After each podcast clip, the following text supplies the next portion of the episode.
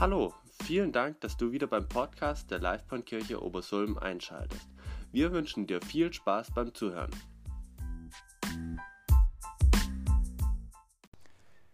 Im Leid wachsen. Und ich habe mir dann viele Gedanken gemacht, so in der letzten Woche darüber.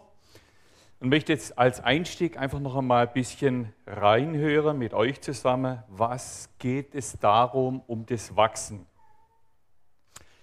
Ja, ein Samen fällt in den Boden, eine kleine Pflanze beginnt zu wachsen.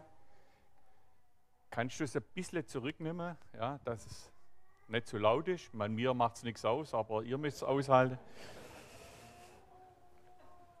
Ein kleiner Sämling wächst raus und die Pflanze wird größer, wenn sie entsprechende Bodenverhältnisse hat und Wasserverhältnisse und es wird eine große Pflanze, vielleicht ein Baum, eine Blume, wie auch immer. Oder wenn wir ein kleines Kind sehen oder hören, ja, dahinter spricht eins mit uns, ja.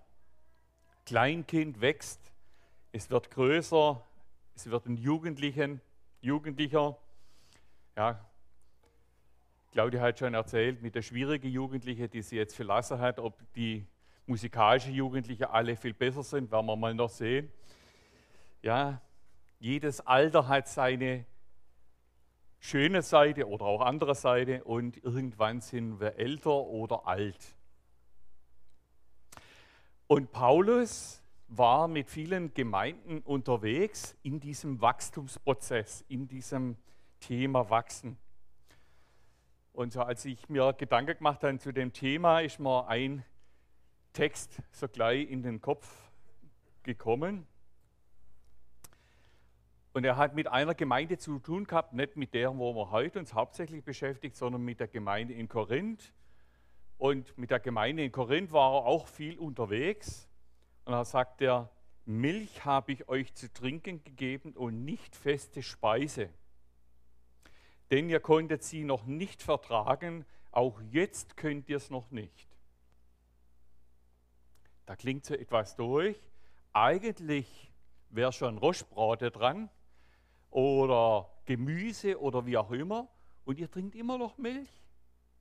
Was anderes verkraftet ihr gar nicht, ihr Leute. Und für Paulus war es manchmal schwer, mit der Gemeinde, mit diesen Menschen einfach diesen Prozess weiterzuentwickeln. Wachstum ist, denke ich, normal. Wenn so ein kleines Kind nicht mehr wächst, was passiert? Ist irgendwas ist krank, da stimmt was nicht. Ja?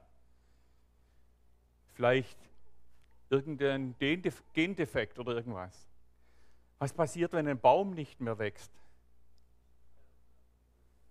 Er stirbt ab oder es bleibt ein kleiner Bonsai irgendwie immer so, ja, er schaut kaum über den Unkrautwuchs raus. Also Wachstum ist irgendwie doch normal. Und für Paulus war das auch normal, dass Menschen, die er begleitet hat, eigentlich in einem Wachstumsprozess waren. Und Paulus hat festgestellt, es ist nicht seine Sache, dass die Menschen wachsen, er kann nur mithelfen. Jesus war oder ist derjenige, der dieses Wachstum schenkt und erzeugt. Was ist das Ziel von einer Pflanze oder einem Menschen, dass er wächst? Könnte man doch sagen, ist doch viel einfacher. Energieverschwendung, wenn ein Baum, was weiß ich, 180 Jahre wachsen muss, bis er alt und groß ist. Oder eine Blume, Pflanze, warum muss die wachsen? Könnte doch auch klein bleiben, wäre doch viel einfacher.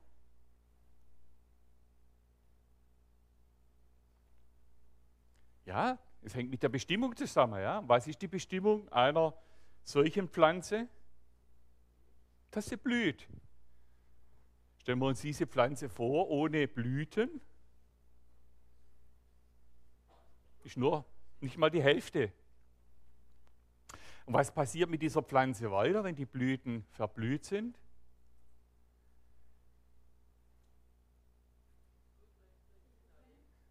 Ja, sie kriegt vielleicht neue oder es gibt vielleicht Samen ja, bei den einen gibt es den Samen. Also es ist eine Bestimmung da für die Pflanze, dass sie wächst und dass sie aufblüht und dass sie Samen trägt. Bei den meisten Pflanzen ist es so. Und die Samen sind wieder dafür da, dass wieder neue Pflanzen entstehen. Und dieses Bild hatte Paulus immer wieder in sich auch. Ja, wenn er mit der Gemeinde unterwegs ist und sagt, ich denke, ihr wächst weiter. Ihr seid für etwas da. Ich habe für euch etwas bestimmt, dass ihr wächst, dass ihr wachst, dass ihr aufblüht und Samen trägt. Und wenn er sagt, ja, ihr trinkt immer noch Milch, ja, wenn ein Baby nicht aufhört, einmal Milch zu trinken, dann ist irgendwas nicht normal.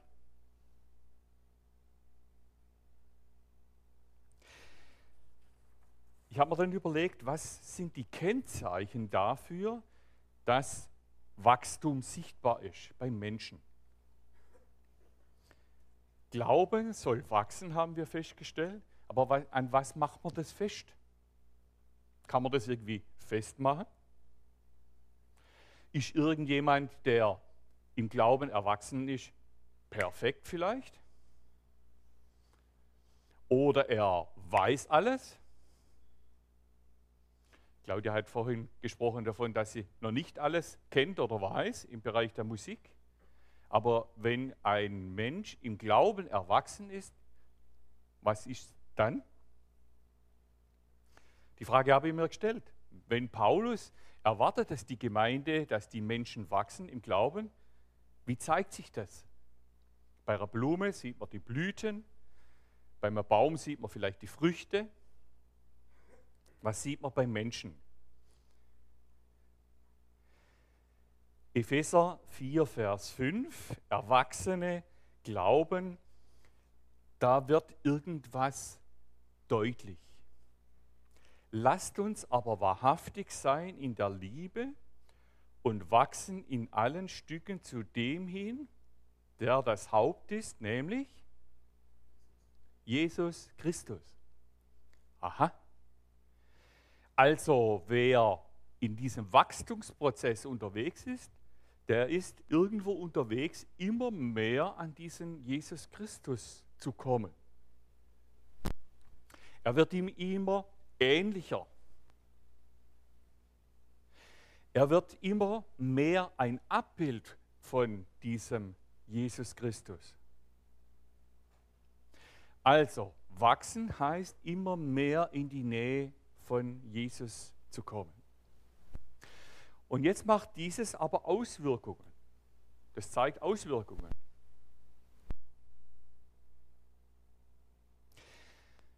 Paulus sagt an die Gemeinde in Korinth, in 1. Korinther 13, als ich ein Kind war, redete ich wie ein Kind, dachte wie ein Kind, überlegte wie ein Kind.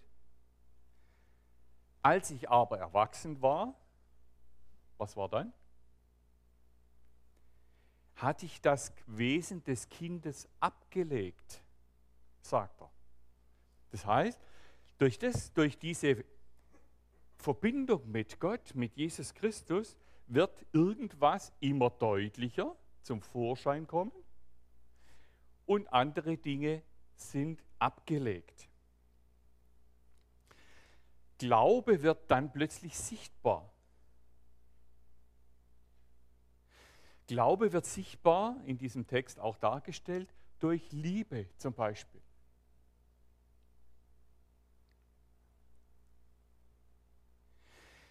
Erwachsene glauben heißt auch, ich bin plötzlich in der Lage, nicht plötzlich, sondern mit der Zeit in der Lage, Dinge differenziert zu sehen.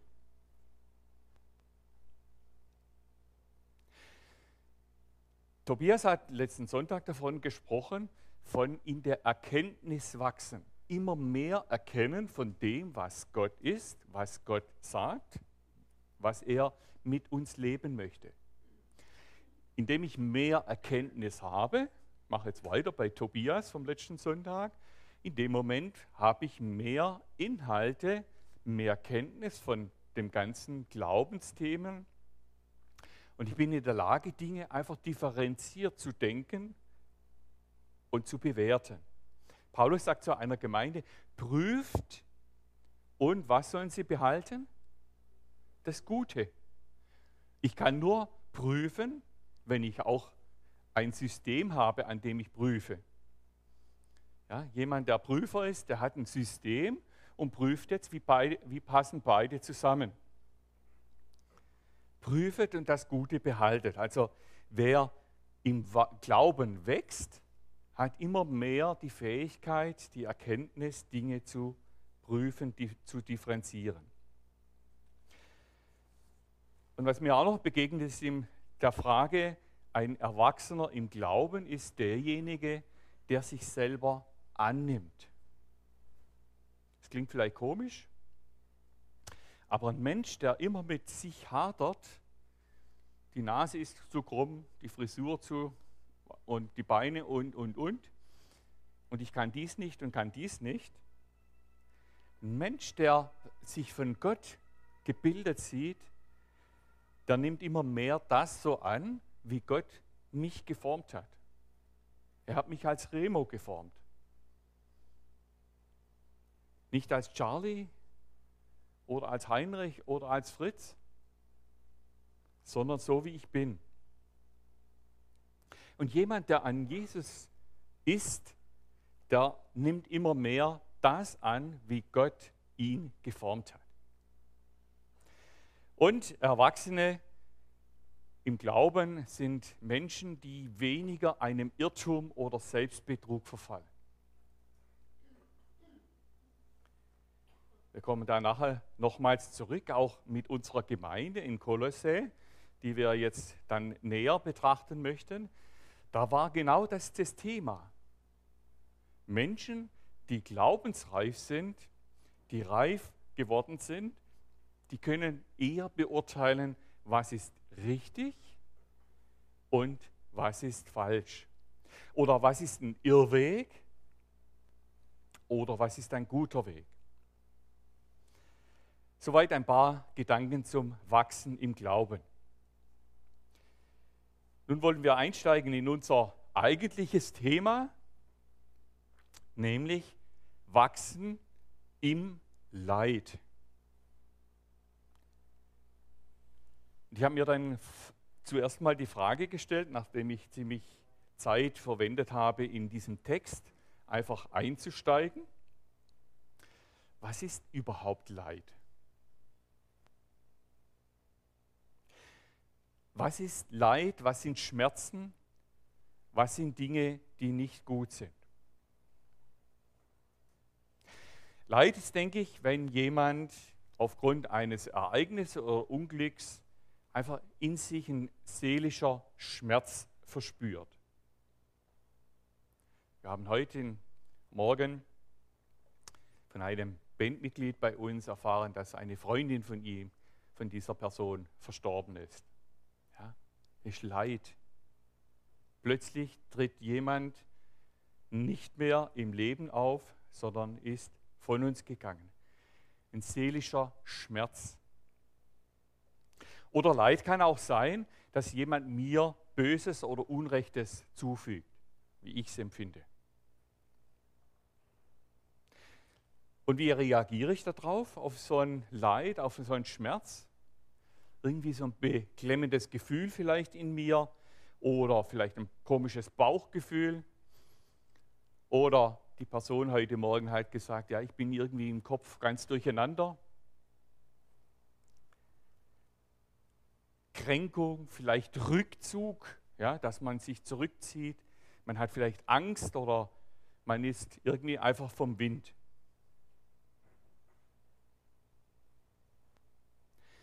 Und ich habe mir dann überlegt, was in der Bibel wird zum Thema Leid uns mitgeteilt. Und da ist mir einfach einige oder sind mir einige Gedanken wichtig geworden, die ich mit euch teilen möchte. Da gibt es einmal das schlimmste Leid, in der Bibel genannt, ist für mich die ewige Verdammnis. das schlimmste Leid für mich ist das immer Leiden. Und jetzt wieder das Schöne, wo Paulus wieder der Gemeinde zuruft. Hey, liebe Gotteskinder, dieses ewige Leid braucht euch kein Thema mehr sein, denn ihr seid schon darüber durch. Gotteskinder wissen, dass sie nicht mehr in dieses Leid kommen.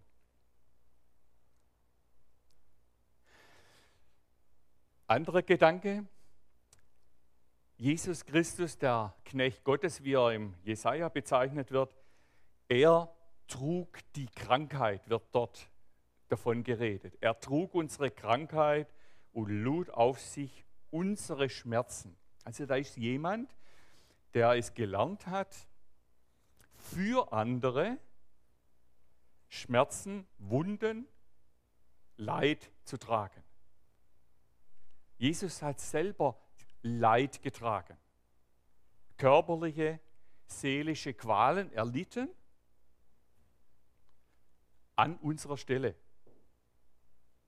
Er wurde versucht, er wurde zerrissen, er wurde geschlagen, er war traurig, er war verzweifelt.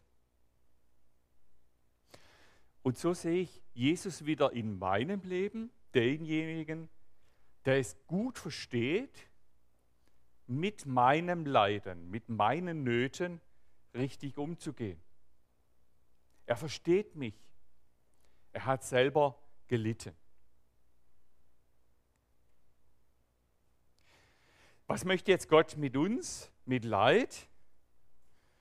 Und ich möchte einfach den Satz in den Saal heute rufen, Gott lädt uns ein, unser Leid mit ihm zu teilen.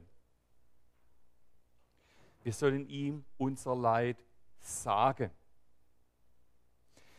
Da sind mir einige Psalmverse, Psalmtexte in den Sinn gekommen, wo Menschen in der Bibel einfach dieses Leid Gott zugerufen haben. Ich möchte einfach zwei davon euch zitieren. Ein kleiner Ausschnitt aus dem Psalm 22 von David. Mein Gott, mein Gott, warum hast du mich verlassen? Ich schreie, aber meine Hilfe ist fern. Mein Gott, des Tages rufe ich, doch du antwortest nicht. Ich rufe des Nachts, dort finde ich keine Ruhe.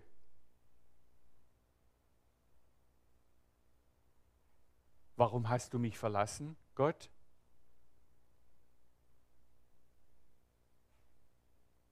David fühlte sich verlassen. David war vielleicht in einer ganz schwierigen Situation. Ich weiß nicht, in welcher Situation dieser Psalm geschrieben hat. Aber er war in Not. Er war traurig. Oder ein kleiner Ausschnitt aus Psalm 88. Herr Gott, mein Heiland, ich schreie Tag und Nacht vor dir. Meine Seele ist übervoll an Leiden und mein Leben ist nahe dem Tode.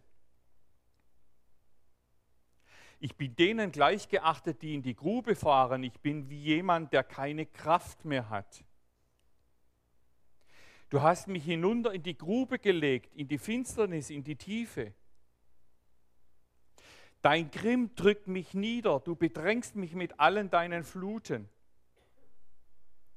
Meine Freunde hast du mir entfremdet. Du hast mich ihnen zum Abscheu gemacht. Da sind Menschen, da sind menschliche Nöte da, die zu Gott rufen. Was macht jetzt Gott mit diesen Rufen? Hört er das?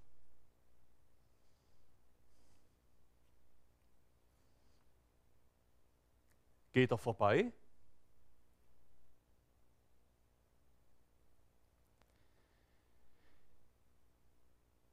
Ich gebe noch keine Antwort. Leid ist für Gottes Kinder auf das irdische Leben begrenzt. Und das möchte ich einfach auch heute uns zurufen. Offenbarung 21. Und er wird jede Träne von ihren Augen abwischen. und der Tod wird nicht mehr sein, noch Trauer, noch Geschrei, noch Schmerz wird mehr sein. Denn das Erste ist alles vergangen. Also ich freue mich damals schon drauf.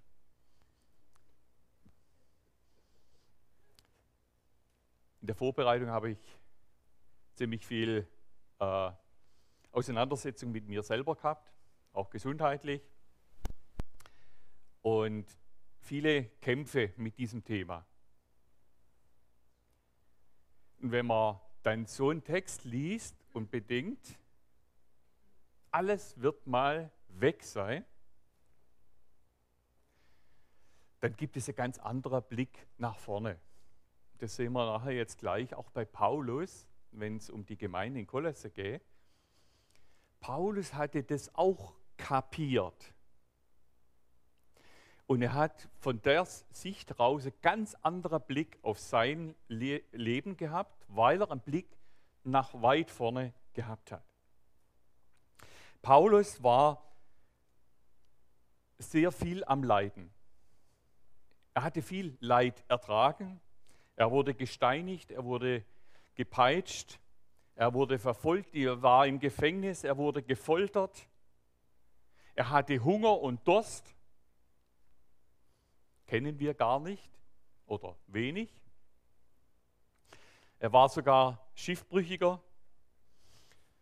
Und ich habe nachgelesen, er war mehrmals an der Stelle zu sagen, jetzt reicht und jetzt Ende. Und dann kommt Paulus wieder dazu, das sagt, ist das super. Das dient alles einer Sache. Warum? Weil Paulus einfach das kapiert hat mit seinem Gott. Das, was sein Leben ausmacht, ist von einer ganz anderen Sicht geprägt, nämlich von einer Hoffnung. Einer Hoffnung, dass Gott ihn durch dieses Leben trägt, egal in welcher Lebenslage. Ob er im Meer am Absaufen ist, im Gefängnis gefoltert wird, Paulus hat den Blick, eine Hoffnung nach vorne. Auch wenn er im Moment keine Hilfe und keinen Ausblick gehabt hat, er hat aber einen Blick nach vorne gehabt, nämlich über seine Hoffnung. Und das gab ihm eine Gewissheit, er wusste das, sein Gott ist da. Ja? Er wusste das. Und für ihn war das bisschen Leben und das bisschen Leiden pff, Peanut. Weil sein Blick war nach vorne gerichtet. Sein Blick war über das Jetzt drüber hinüber nach vorne gerichtet. Er schreibt zum Beispiel an die Gemeinde in Korinth, in 2. Korinther 4, Vers 17, was wir jetzt leiden müssen, dauert nicht lang. Es ist leicht zu ertragen und bringt uns eine unendlich unvorstellbare Herrlichkeit. Merken wir diesen Blick? Ich habe dann wieder gemerkt, wir sind im Jetzt verhaftet.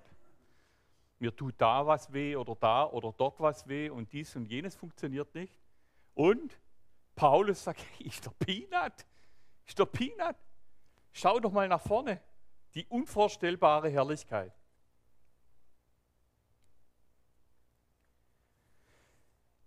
So, und wo sind wir jetzt heute? Kommen wir wieder zurück und Gott nimmt uns dieses Leid heute nicht weg.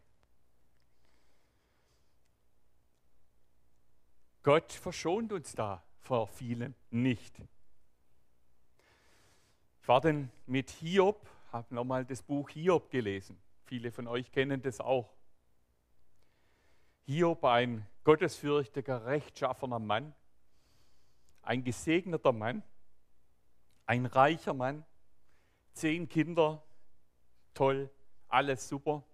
Und jetzt kommt ein Knecht zu ihm und bringt ihm seine Hiobsbotschaft, wie wir heute sagen. Und was war die? Die Familie wurde ausgelöscht, alle Kinder tot.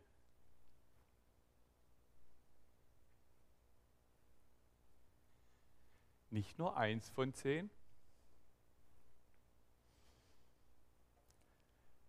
Und wie reagiert Hiob?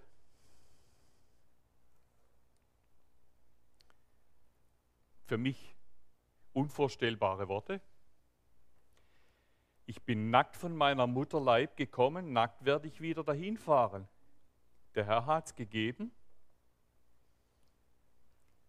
und der Herr hat es wieder genommen.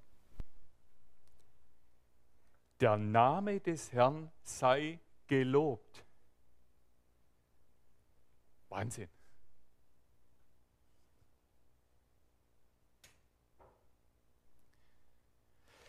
Als ihn seine Freunde besuchen, merken sie, dass Hiob unheimlich down ist. Er hat unheimlich gekämpft mit dieser Situation. Auch besonders seine Frau hat gesagt, was machst denn du mit deinem Gott noch? Komm, sag doch deinem Gott ab. Siehst doch. Aber Hiob klagte Gott nicht an. Er nahm auch das Leid an. Es ist ja Wahnsinn.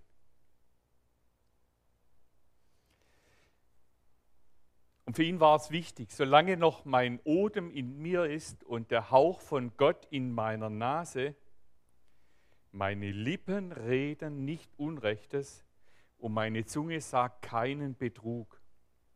An meiner Gerechtigkeit, an meinem Glauben halte ich fest. Und trotzdem, wenn wir so das Buch Hiob denn lesen, trotzdem merken wir, dass Hiob eigentlich gewollt hat, dass er wieder zurückkommt in sein Leben. Hiob wollte wieder im Leben sein. Und er setzt sich mit Gott auseinander. Er sagt ihm seine Not. Und dann sagt Gott, antwortet alle seine Not. Und dann sagt Gott zu Hiob, du sag doch mal was. Siehe, ich bin zu gering, was soll ich dir antworten, sagt Hiob. Ich erkenne, dass du alles vermagst und nichts, was du vernommen hast, ist dir zu schwer. Was soll ich da noch? Kann doch da nichts mehr sagen. Und Hiob erlebt es jetzt in seinem Leben. Er hat an Gott festgehalten. Festgehalten. Dass er doppelt so gesegnet war nachher wie davor. Habt ihr schon einmal nachgelesen, ja, die Stellen? Vorher hat er 7000 Schafe, nachher hat er 14.000 Schafe, genau doppelt. 3000 Kamele, nachher 6000. 500 Joch Rinder, nachher 1000 Joch Rinder und so weiter. Wird alles einzeln aufgezählt, finde ich klasse. Und er bekommt wieder eine Familie wieder mit zehn Kindern. Und lebt dann noch 140 Jahre. So nebenbei. Wenn ich mich nicht lustig mache. Ja, aber mich begeistert es, wie Hiob hier als Beispiel uns dienen darf, einfach mit Leid umzugehen. Leid ist schwer zu tragen. Aber Hiob war dran geblieben und ist weitergegangen. So, jetzt müssen wir ein bisschen einen Sprung machen, sonst geht meine Zeit. Gehen wir noch einen Blick in unser Kolosserbrief, eigentlich unser Thema heute. Aber mich hat es unheimlich vom Text ausgehend in der Breite geführt. Ich kann nur einen kleinen Ausschnitt euch heute mitbringen. Gehen wir einfach den Text mal an. Ähm, Max, diese äh, Textfolie bitte. Jetzt freue ich mich in den Leiden für euch, sagt Paulus an die Gemeinde in Kolosse. Jetzt freue ich mich an den Leiden. Freut man sich über das, was einem nicht gut geht? Kann man sich da freuen? Jetzt freue ich mich in den Leiden für euch und ergänze in meinem Fleisch, was noch aussteht von den Bedrängnissen des Christus für sein Leib, das ist die Gemeinde. Schon ein schwieriger Text, schnell zu verstehen. Paulus sah sich als Fortsetzung von Jesus Christus und seinem Leiden. Und für Paulus war es klar, er macht die Fortsetzung jetzt. Christus ist nicht mehr da, er leitet jetzt einfach dieses Thema weiter. Und zwar für die Gemeinde. Ihr Diener bin ich geworden nach der Verwaltung Gottes, die mir im Blick euch gegeben ist, um das Wort Gottes zu vollenden. Das Geheimnis, das von den Zeitaltern und von den Geschlechtern her verborgen war, jetzt aber seinen Heiligen offenbart worden ist. Ihnen wollte Gott, Gott zu erkennen geben, was der Reichtum der Herrlichkeit dieses Geheimnisses unter den Nationen sei. Und das ist Christus in euch, die Hoffnung der Herrlichkeit. Merken wir wieder, das war sein Thema. Immer diese Hoffnung, das Blicken nach vorne. Ihn verkündigen wir, indem wir jeden Menschen ermahnen und jeden Menschen in aller Weisheit lehren, um jeden Menschen vollkommen in Christus darzustellen. Da könnte man jetzt ganz, ganz viel sagen, aber wir wollen ja auch noch ein Mittagessen miteinander. Worum ich mich auch bemühe und kämpfe, ringe gemäß seiner Wirksamkeit, die in mir wirkt, in Kraft. Denn ich will, dass ihr wisst, welchen großen Kampf ich habe, nicht für mich, sondern für euch, Gemeinde, und die in Laodicea und alle, die mein leibliches Angesicht nicht gesehen haben. Tobias hat uns letzten Sonntag erklärt gehabt, dass Paulus die Gemeinde selber nicht kannte, also persönlich, sondern nur von Erzählungen. Ja? Und so war es auch mit anderen Gemeinden, zum Beispiel die Gemeinde in Laodicea, die Nachbargemeinde, die kannte Paulus nur von den Verbindungen mit seinen Mitarbeitern. Ja? Auch hier praktisch einfach eine Verbindung.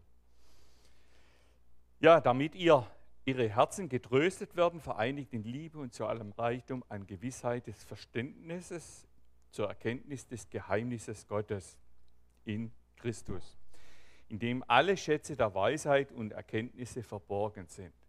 Dies sage ich aber, damit niemand euch verführt durch überredende Worte. Denn wenn ich auch, de, auch dem Leib nach anwesend bin, war aber nicht, so bin ich doch im Geist bei euch, freue mich und sehe eure Ordnung und die Festigkeit eures Glaubens in Christus. Wer dann einmal mehr wissen will, hört einfach die Predigt vom letzten Sonntag nochmal an von Tobias. Der hat einiges dazu gesagt, das wiederhole ich jetzt nicht nochmal. Ja, Paulus war es ein Anliegen, die Gemeinde einfach weiterzutragen, weiter zu bewegen. Und er hat aber gemerkt, da gibt es so kleine Dinge, die sich vielleicht ein bisschen auf Schieflage gehen. Ja, das ist der Vers 4, ich habe ihn extra dick angemerkt. Dies sage ich aber, damit niemand euch verführt durch überredende Worte. Und ich habe vorhin gesagt, wer jetzt noch ein bisschen dabei ist, so gedanklich, ja, jemand, der im Glauben wächst, der merkt das, wenn da Dinge falsch geredet werden, wenn da irreführende Worte geredet oder gesagt werden. Und Paulus hat gemerkt, durch die Erzählungen von seinen Mitarbeitern, hat er gemerkt, dass da in der Gemeinde so ein paar Dinge so ein bisschen auf die Schieflage geraten. Und deshalb war es wichtig, dass er einfach für die Gemeinde weiterkämpft, auch wenn er eingesperrt war und eigentlich da nicht viel direkt mithelfen konnte. Aber wie hat er mitgewirkt? Tobias hat uns das letzte Sonntag auch gezeigt, ja, im Gebet. Er hat Gott gedankt, er hat die Gemeinde vor Gott gebracht, immer mit ihren Anliegen. Das war ihm einfach wichtig. Und so hat er seine Einsperrung, ja, konnte er dafür nutzen, für die Gemeinde und ihre Anliegen einzustehen. Das finde ich eine ganz tolle Sache, die uns hier auch einfach mitgeteilt wird. Ja, für Paulus war es wichtig, hey, Gemeinde in Kolosse oder auch in Laodicea, da war, ein bisschen ein anderes Thema, ja, geht wieder an Christus ran. Ja, ich möchte, dass er da wieder näher ranrückt, dass ihr merkt, wenn euch jemand auf die schiefe Bahn führen möchte. Ja, Paulus war einer, der mit Schmerz und Leid konfrontiert war. Aber für ihn war es, wie gesagt, nur Peanut. Ja? Er war da immer wieder einfach ja, unterwegs.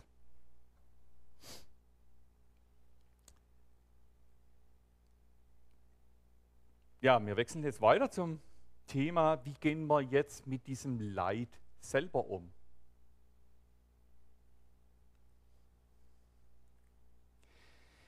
Ich denke, dass es wichtig ist, dass wir an innerer Stärke gewinnen. Wenn wir im Leid wachsen, dann bekommen wir innere Stärke. Das merkt man ganz deutlich bei Paulus. Ja? Er wird zur richtige, starke Persönlichkeit. Er lässt sich nicht rausbringen von allen Widrigkeiten um ihn herum. Er wird richtig stark. Und ich merke es auch bei mir, ja, so Krisensituationen, ja, die bringen uns eigentlich näher zu Gott hin. Ja, Tabea, du nix gerade auch, ja. Ähm, ja, die führen uns zu Gott hin und machen uns stark. Klick schon mal weiter, äh, Max. Wir gewinnen innere Stärke. Ja, und das führt uns einfach näher zu Gott hin und macht uns stark für die nächste Situation. Wir lernen dazu, ja, wir lernen dazu aus dieser Stärke heraus. Schmerzen sind, sind praktisch so ein Feedback-System. Ja. Wenn ein Kind an der heiße Herd hinreicht, ja, beim nächsten Mal weiß es vielleicht besser nicht noch lange oder nochmal probieren. Ja. Wir lernen einfach durch solche Erfahrungen und lernen mit solchen Situationen umzugehen, mit solchem Leid umzugehen. Für Paulus war es kein Thema. Er wird wieder eingesperrt und was sagt er? Ist doch, ist doch egal, ist doch Peanut. Ja? Ich habe doch eine viel größere Hoffnung. Für ihn war das nach vorne schauen viel wichtiger.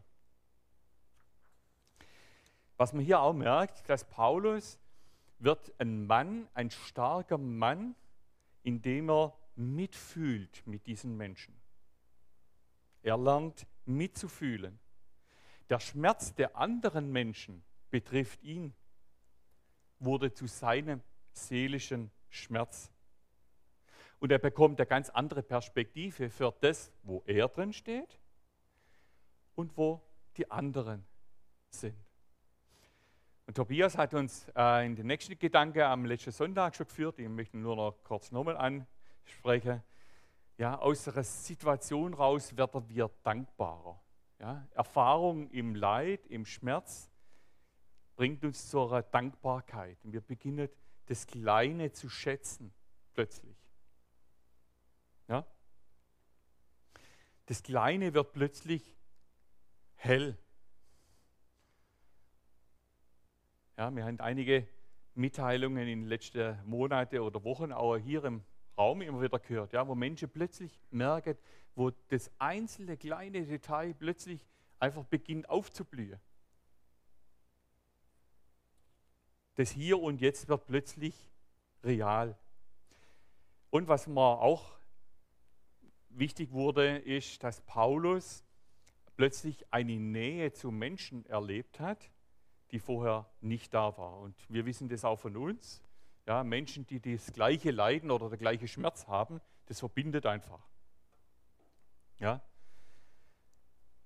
wenn jemand irgendwas Negatives erlebt hat, ein Tod beispielsweise, und jemand anderes das Ähnliche oder Gleiche erlebt hat, das schweißt zusammen, das bringt Menschen zusammen, bringt uns näher, lässt uns austauschen, lässt uns eine Verbindung schaffen.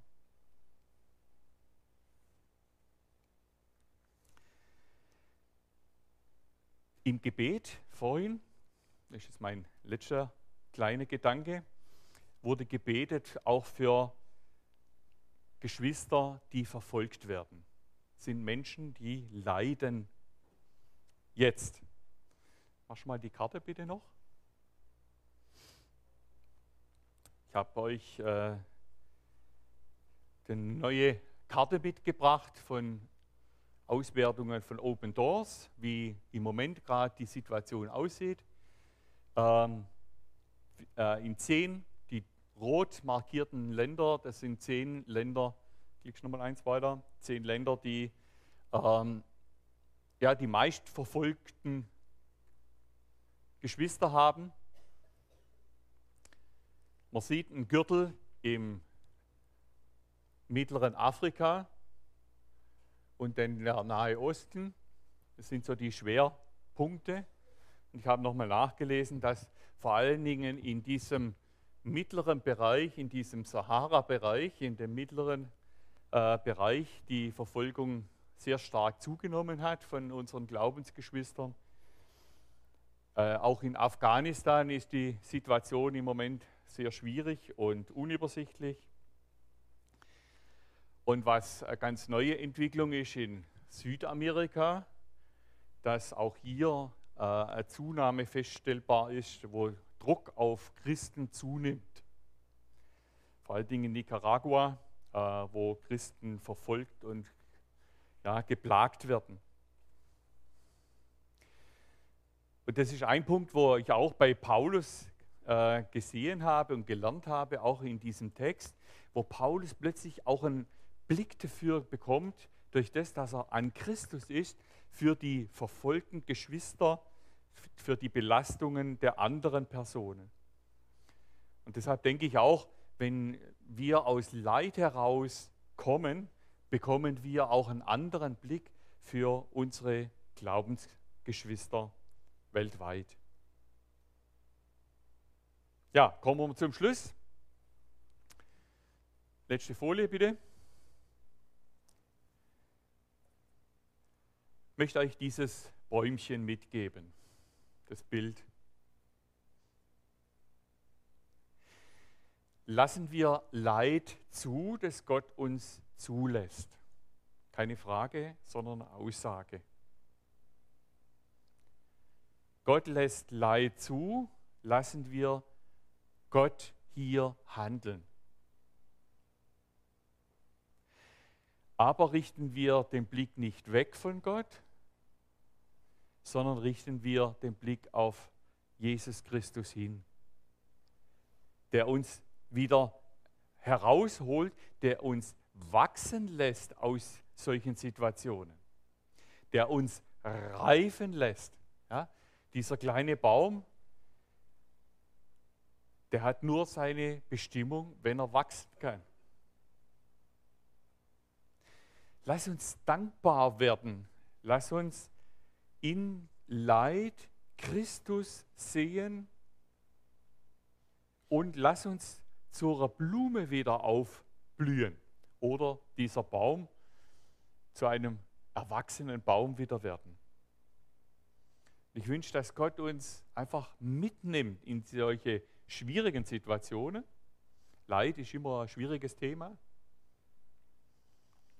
Über Freude ist, ist man leichter unterwegs. Ja? Aber dass Gott uns im Leid nicht hängen lässt. Ja? Wichtig ist aber, dass wir den Blick praktisch über Jesus Christus nach vorne haben. So wie Paulus auf die Herrlichkeit geschaut hat. Ja? Und so wissen, alles klein, Peanut, weil das liegt vor mir. Das darf uns neu auch Mut machen, das, was vor uns liegt, mit dem, was wir jetzt haben, zurechtzukommen. Amen.